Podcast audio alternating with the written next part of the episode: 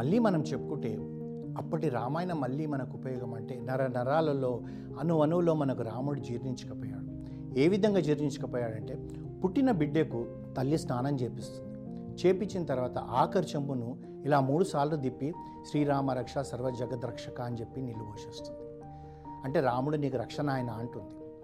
అదేవిధంగా మనం చూసుకుంటే ప్రతి ఇంటి పైన అంటే ఇప్పుడు తక్కువే ఉంటుంది శ్రీరామ రక్ష అని ఉంటుంది.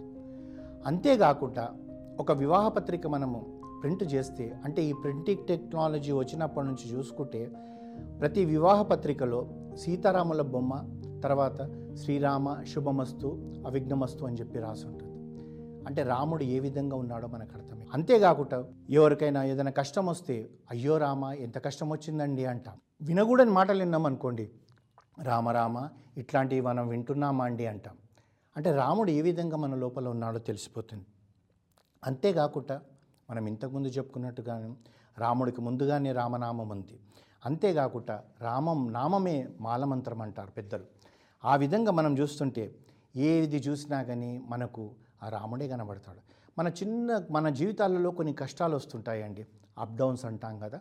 వ్యాపారంలో పెరగడము తరగడము లేకపోతే వచ్చే సంపాదన ఇంట్లో సరిపోకపోవడము కష్టాలు పడుతుంటే నాకెంత కష్టం వచ్చింది నాకెంత కష్టం వచ్చింది అంటాం.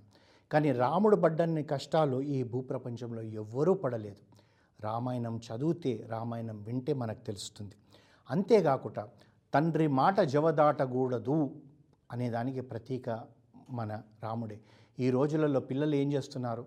ఆస్తి పంపకాలు అయిపోయిన వెంటనే తల్లిదండ్రులను తీసుకుపోయి అనాథాశ్రమంలో వేస్తున్నారు. వృద్ధాశ్రమంలో వేస్తున్నారు. ఇది ఆ మనకి ఒక అందు గురించి ఇప్పుడు రామాయణం నేర్చుకోవాల్సిన అవసరం ఉంది. అయితే కష్టాలు కడదేరాలండి అనుకుంటే ఏమని పెద్దలు శ్రీరామ మంత్రం చెప్పుకోండి మీ కష్టాలన్నీ కడదేరుతాయి అంటారు అంతేకాకుండా ఇంతకుముందు చెప్పుకున్నట్టుగా విష్ణు సహస్రనామం చదువుకునే ఓపిక లేకపోతే శ్రీరామ శ్రీరామ శ్రీరామ అంటే సరిపోతుంది. అంటే ఇప్పుడంటే ఇప్పుడున్న సూపర్ మార్కెట్లు డిపార్ట్మెంటల్ స్టోర్స్ వల్ల మనకి అది తగ్గిపోయింది మనని ఒక ముప్పై సంవత్సరాల క్రితము మనము కిరాణా కొట్టుకెళ్ళి ఆ పట్టి రాపిచ్చే వాళ్ళం ఎందుకంటే షుగర్ ఎంత బియ్యం ఎన్ని సోప్స్ ఎన్ని ఇవన్నీ రాపిచ్చేటప్పుడు ఆ చీటీ పైన పైన వాడు శ్రీరామ అని రాసేవాడు. ఇంకిక ఏది నామం రాసేవాడు కాదు. ఇంతకుముందు మనం చెప్పుకున్నట్టుగా సుఖశాంతులకు నిలయం ఏదండి అంటే రామరాజ్యమే. అంటే రామరాజ్యంలో ఏ విధంగా ఉండేదంటే తల్లిదండ్రుల ముందర పిల్లలు చనిపోయేవాళ్ళు కాదంట. స్త్రీ సుమంగలిగానే చనిపోయేదంట ఎన్ని సంవత్సరాలు ఉన్నా కానీ తర్వాత నెలకు మూడు వర్షాలు పడేదంట. ఎక్కడ చూడు ఎప్పుడు ఆహారానికి కుదవ ఉండేది కాదంట. సుఖశాంతలతో నిలయంగా ఉండేవాళ్ళంట. అంతేకాదండి మనం ఎవరైనా చిన్నప్పుడు ఒక స్కూల్లో క్లాస్లో కానీ ఒక పిల్లవాడు మంచి బుద్ధిమంతుడిగా ఉంటే అతన్ని ఏమంటాడు? రాముడు మంచి బాలుడు మాదిరిగా ఉన్నాడు రా వీడు అంటారు. కృష్ణుడు మంచి బాలుడుగా ఉన్నాడు అన్నట్టు అనరు. ఎందు గురించి? ఆ రాముడు. ఆ రాముడిలో ఉన్న గుణాలన్నీ అడుగడుగున మనకు తెలుస్తూనే ఉంటాయి. అంతేకాకుండా భార్యాభర్తలు ఎలా ఉండాలి? ఈ రోజులలో ఎంత దారుణమైపోతుందండి. పెళ్ళి అయిన రెండో రోజు నుంచో లేకపోతే వారం రోజుల నుంచో లేకపోతే నెల రోజుల నుంచో ఆరు నెలల నుంచో ఏడాది లోపల ఎన్ని విడాకులు తీసుకుంటున్నారో ఒక్కసారి ఆలోచిస్తే మనకు తెలుస్తుంది. ఎందుకు మన వివాహ వ్యవస్థ ఇలా సర్వనాశనం అయిపోతుంది? కారణం ఏంటంటే ఇప్పుడు అంటే ఈ తొంభైలో పుట్టిన పిల్లలు అప్పటి నుంచి అనుకోండి తొంభై ఐదు నుంచి పుట్టిన పిల్లలు అనుకోండి ఎవరికి కూడా తల్లిదండ్రులు సీతమ్మ వారి గురించి నేర్పిస్తలేరు రామచంద్రమూర్తి గురించి నేర్పిస్తలేరు. రాముడు సీత ఎక్కువసేపు మాట్లాడుకున్నట్టుగా మనకు కనబడేది కాదు. కన్ని కంటి చూపుతోటి సీతమ్మ వారు రాముడు ఏమంటున్నాడో కన్ను చూపుతోటి తెలుసుకునేది. రాముడు సీతమ్మ వారి మనసులో ఏముందో తెలుసుకునేది. అందు గురించి అది ఆదర్శ దాంపత్యమైంది. కానీ ఈ రోజులలో మనం చూస్తున్నాం చిన్న చిన్న ఆవేశాలకు విడాకులు.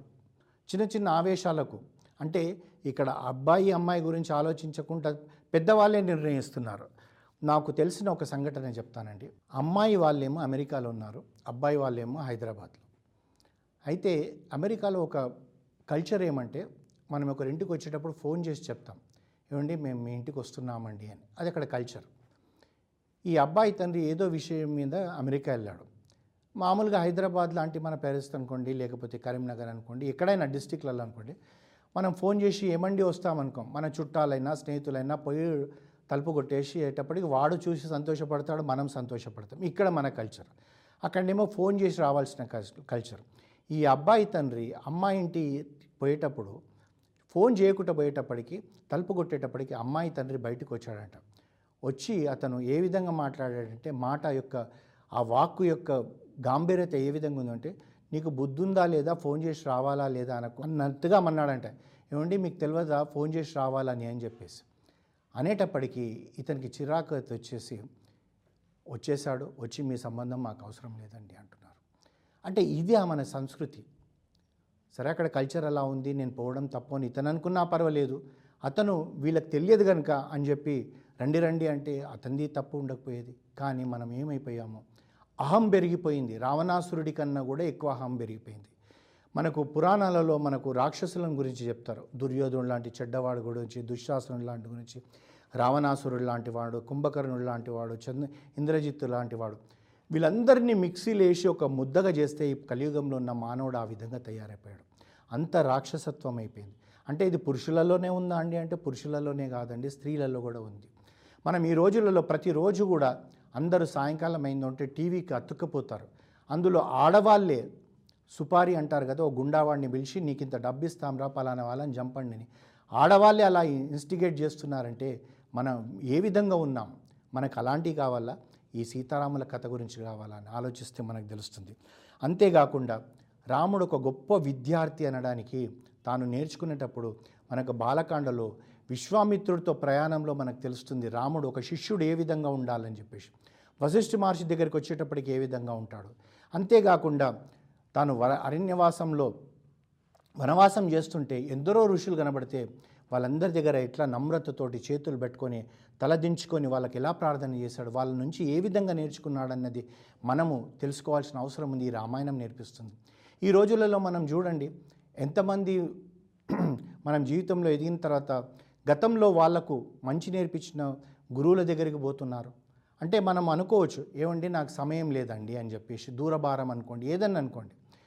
మనకి ఇప్పటికీ కూడా మనకు తెలుసుంటుంది మన ప్రైమరీ స్కూల్లోనో హై స్కూల్లోనో ఒక సార్ ఒక టీచర్ ఇంపాక్ట్ అయినా మన పైన ఉంటుంది.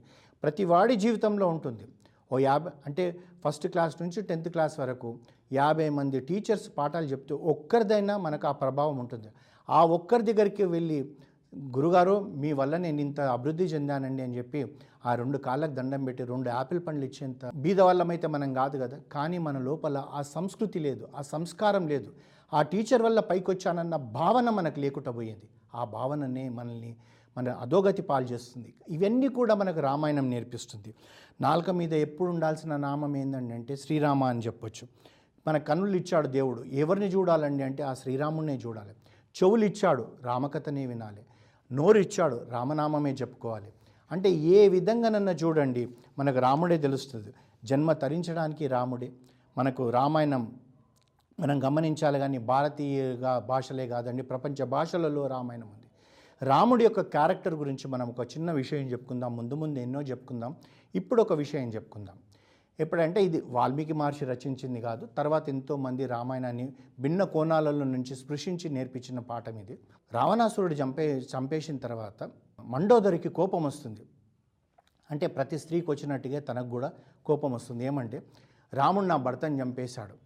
అని చెప్పి ఆమె కోపము ఉశ్రోకం వచ్చి ఆ రాముడు ఎక్కడున్నాడో చూస్తుంటే అక్కడెక్కడో సముద్రం దగ్గర దూరంలో ఒక చిన్న రాయి ఉంది ఆ రాయి పైన కూర్చొని ఉన్నాడట. వెళ్ళి కసి కొద్దీ తనని తిట్టాలనుకుంటుంది.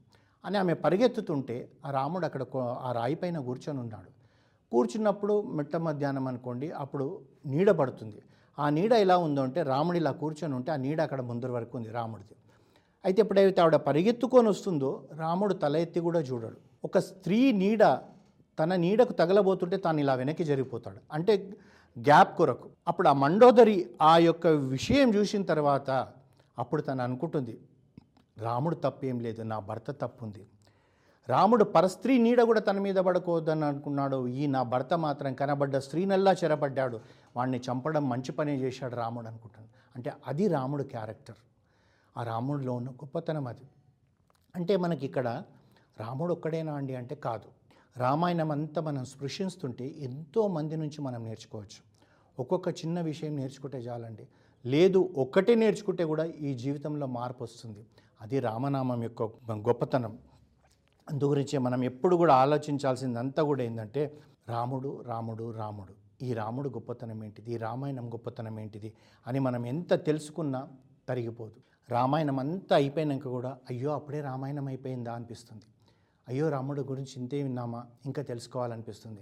మన జీవితాలలో ఇప్పటి వరకు మనం సమయం వృధా చేసినా కానీ ఇప్పుడు మాత్రం రామాయణం చదవాలి రామాయణం వినాలి రామాయణాన్ని కీర్తించాలి.